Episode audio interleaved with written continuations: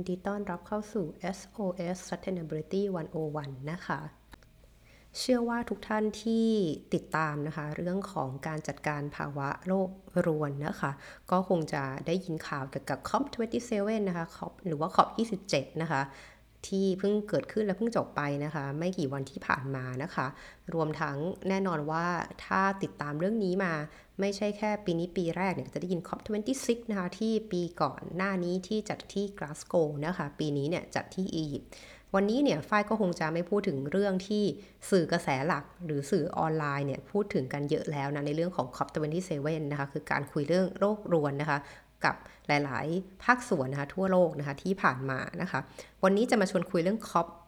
15 หรือว่า COP 15 นะคะ ที่หลายคนอาจจะงง เอ๊ะ แล้วทำไมตัวเลขถึงย้อนกลับละ่ะทำตอนนี้มันยิ่มเจ็ดแล้วไม่ใช่หรอทำไมถึงเป็น 15 ล่ะ ซึ่ง COP 15 หรือ COP 15 เนี่ย จะเกิดขึ้นที่มอนทรีออลในวันที่ 7 ธันวาคมนะ ซึ่งวันนี้ที่ไฟอัดคือวันที่ 6 ธันวาคมก็คือพรุ่งนี้นั่นเองนะคะ เข้าเรื่องเลยนะคะคำว่า COP 15 เนี่ย เป็นการพูดถึงเรื่องของ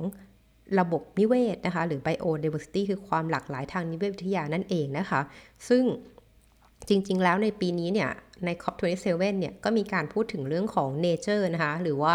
nature based solution นะคะ เรียกว่าการแก้ปัญหาในเรื่องของสิ่งแวดล้อมนั่นเองนะคะ โดยทั่วไปแล้วเนี่ยตัว COP27 นะคะ หรือ COP27 เนี่ย ตั้งแต่ก่อนหน้าปี ที่ผ่านมานี้เนี่ยค่ะ ก็จะเป็นการพูดถึงเรื่องโลกร้อน เรื่องของการจัดการก๊าซเรือนกระจก เรื่องของคาร์บอนเครดิตต่างๆนะคะ แต่จะไม่ได้มีการแตะเรื่องของความหลากหลายทางนิเวศวิทยาเลย หรือว่าแม้แต่เรื่องของด้านสิ่ง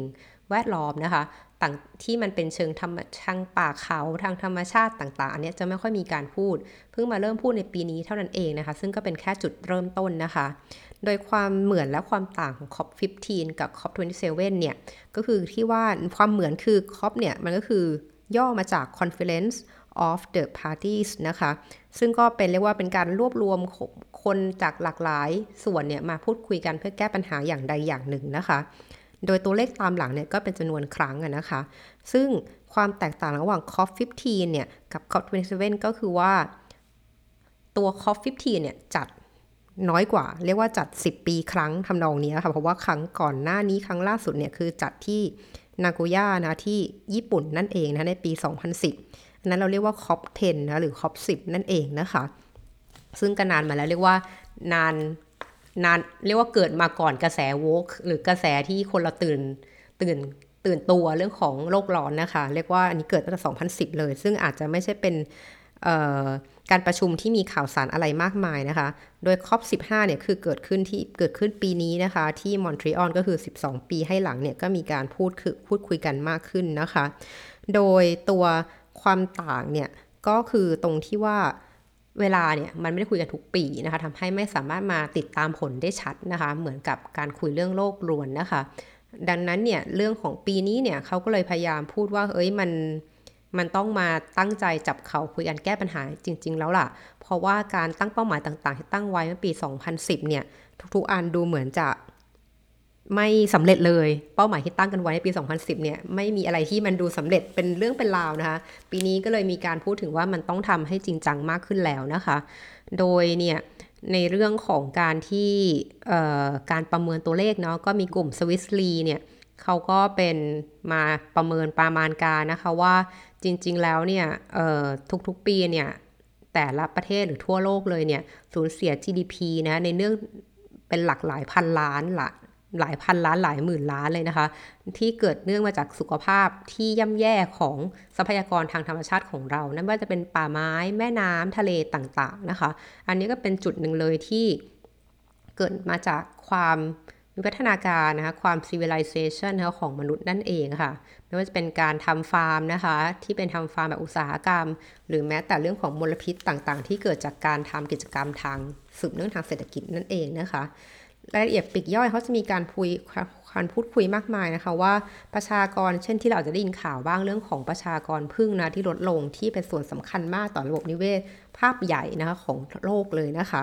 แล้วก็เขาก็จะเน้นย้ำนะคะว่าจริงๆแล้วคำว่าเทอมว่า biological diversity เนี่ยมันมันไม่ได้เป็นเทอมที่ใหม่นะคะเขาก็บอกว่าเป็นเทอมที่เป็นคำพูดที่ใช้กันตั้งแต่ปี 1916 นะคะ โดยอาร์ติเคิลของคุณ J. Arthur Harris นะคะที่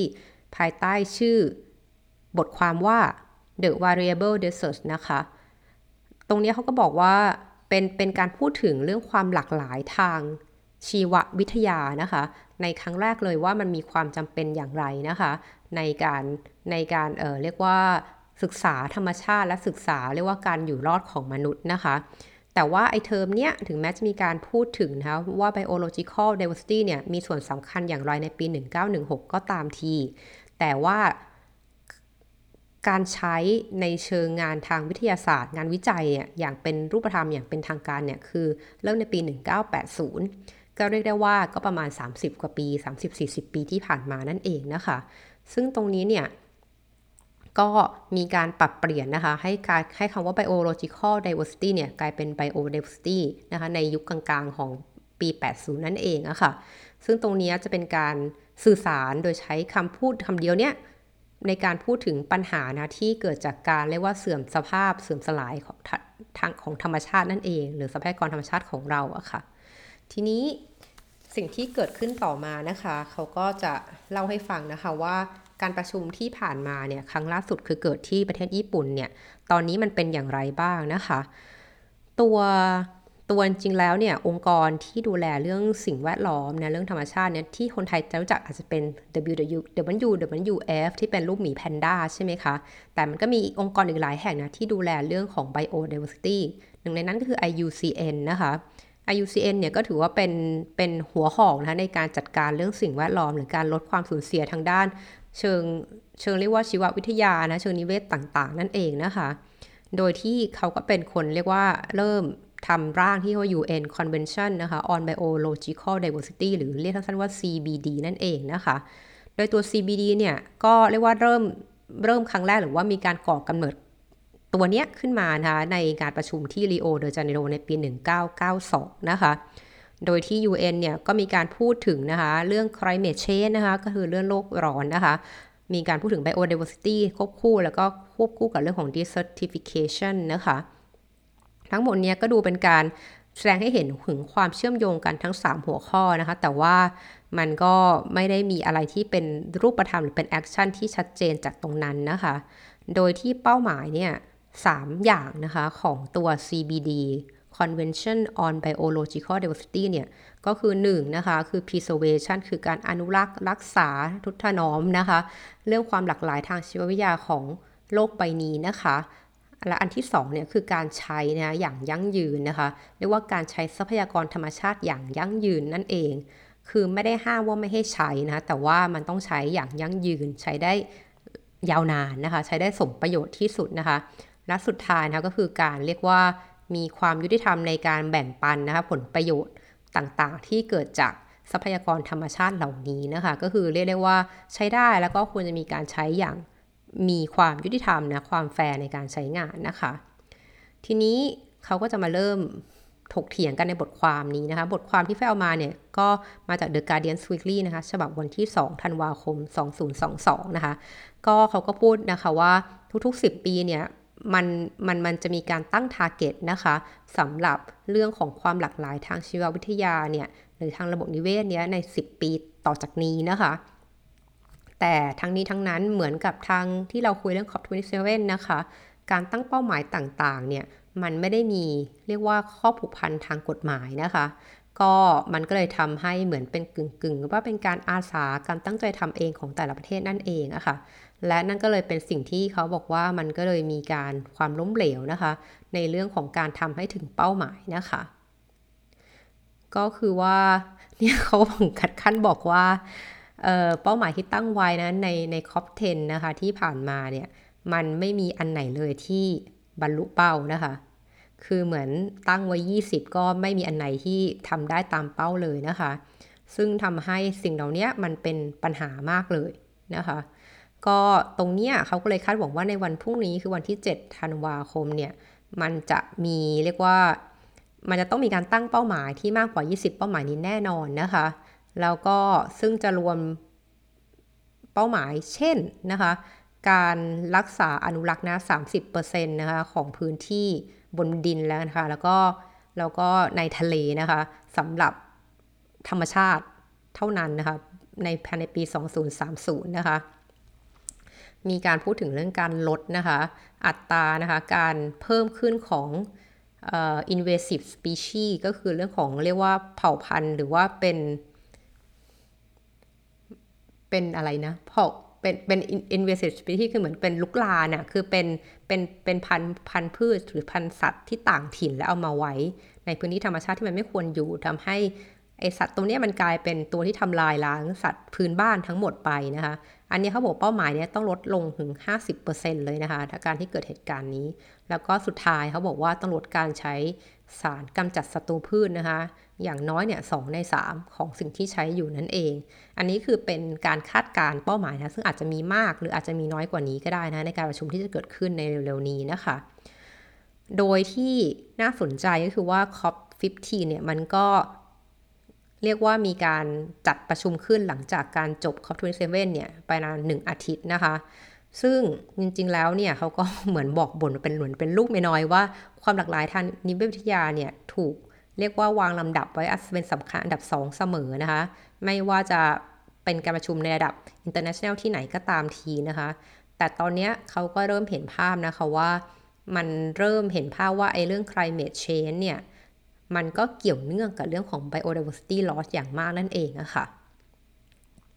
โดยเขาบอกว่าในปี 2021 ก็คือ COP26 ก็คือปีที่แล้วนะคะ ก็มีการที่มีมีมีการจัดให้ใน 1 วันเนี่ยมีวันสำคัญสำหรับธรรมชาตินะคะซึ่งเป็นการพูดถึงเรื่องทรัพยากรธรรมชาติเป็นครั้งแรก ในการประชุมเรื่องโลกร้อนหรือโลกรวนนั่นเองนะคะ เขาก็บอกว่าเป็นครั้งแรกเลยที่ biodiversity เนี่ยได้รับการ พูดถึงนะคะในภาพใหญ่ขนาดนี้นะคะ โดยที่เขาก็ทำให้ทุกคนที่เข้ามาร่วมงานเห็นภาพนะคะ ว่าการทำลายล้างนะคะ ความหลากหลายทางชีวภาพเนี่ยโดยการตัดต้นไม้นะมันก็จะส่งผลให้เกิดการปลดปล่อยคาร์บอนออกมาสู่บรรยากาศมากขึ้นนะคะ แล้วก็เรียกว่าความแล้วก็ยังก่อให้เกิดเรียกว่าความรุนแรงนะคะของภัยธรรมชาติที่เกิดขึ้น มากกว่าเดิมนะคะ บ่อยกว่าเดิมด้วยนะคะ ความรุนแรงก็มากขึ้นกว่าเดิมด้วยนะคะ เขาก็มีการสรุปนะคะว่าจริงๆแล้ว 2 วิกฤตการณ์นี้นะคะ ไม่ว่าจะเป็นเรื่องโรครวนนะคะ หรือแม้แต่เรื่องความหลากหลายทางชีววิทยาที่สูญเสียไปเนี่ย มันไม่ใช่เรื่องที่แยกจากกัน มันควรเป็นเรื่องที่ถูกพิจารณาร่วมกันนะคะ เพราะว่ามันเป็นส่วนหนึ่งนะคะ ของปัญหาของดาวเคราะห์ดวงนี้ที่เกิดจากฝีมือของมนุษย์นั่นเองอะคะ่ะ ตอนนี้นะคะก็จริงๆแล้วการที่พูดถึงเรื่องของความหลากหลายทางชีวภาพเนี่ยหลายๆ ที่หลายแห่งเนี่ยก็มีการดูแลเรื่องนี้มากขึ้นนะคะในเชิงของการทำธุรกิจนะคะ ตรงนี้เนี่ยมันมันน่ากลัวมากเพราะว่าบางครั้งเนี่ยเรามองไม่เห็นนะคะว่าผลกระทบของการที่พืชพันธุ์เรียกว่าศูนย์พันธุ์ไปชนิดหนึ่งเนี่ยมันเกิดส่งผลอย่างไรบ้างต่อระบบนิเวศทั้งโลกใบนี้จนมาถึงตัวเราคือตัวมนุษย์นั่นเองนะคะ ซึ่งเรื่องเรื่องวิกฤตการณ์นี้มันก็ไม่ได้บอกว่าเกิดจาก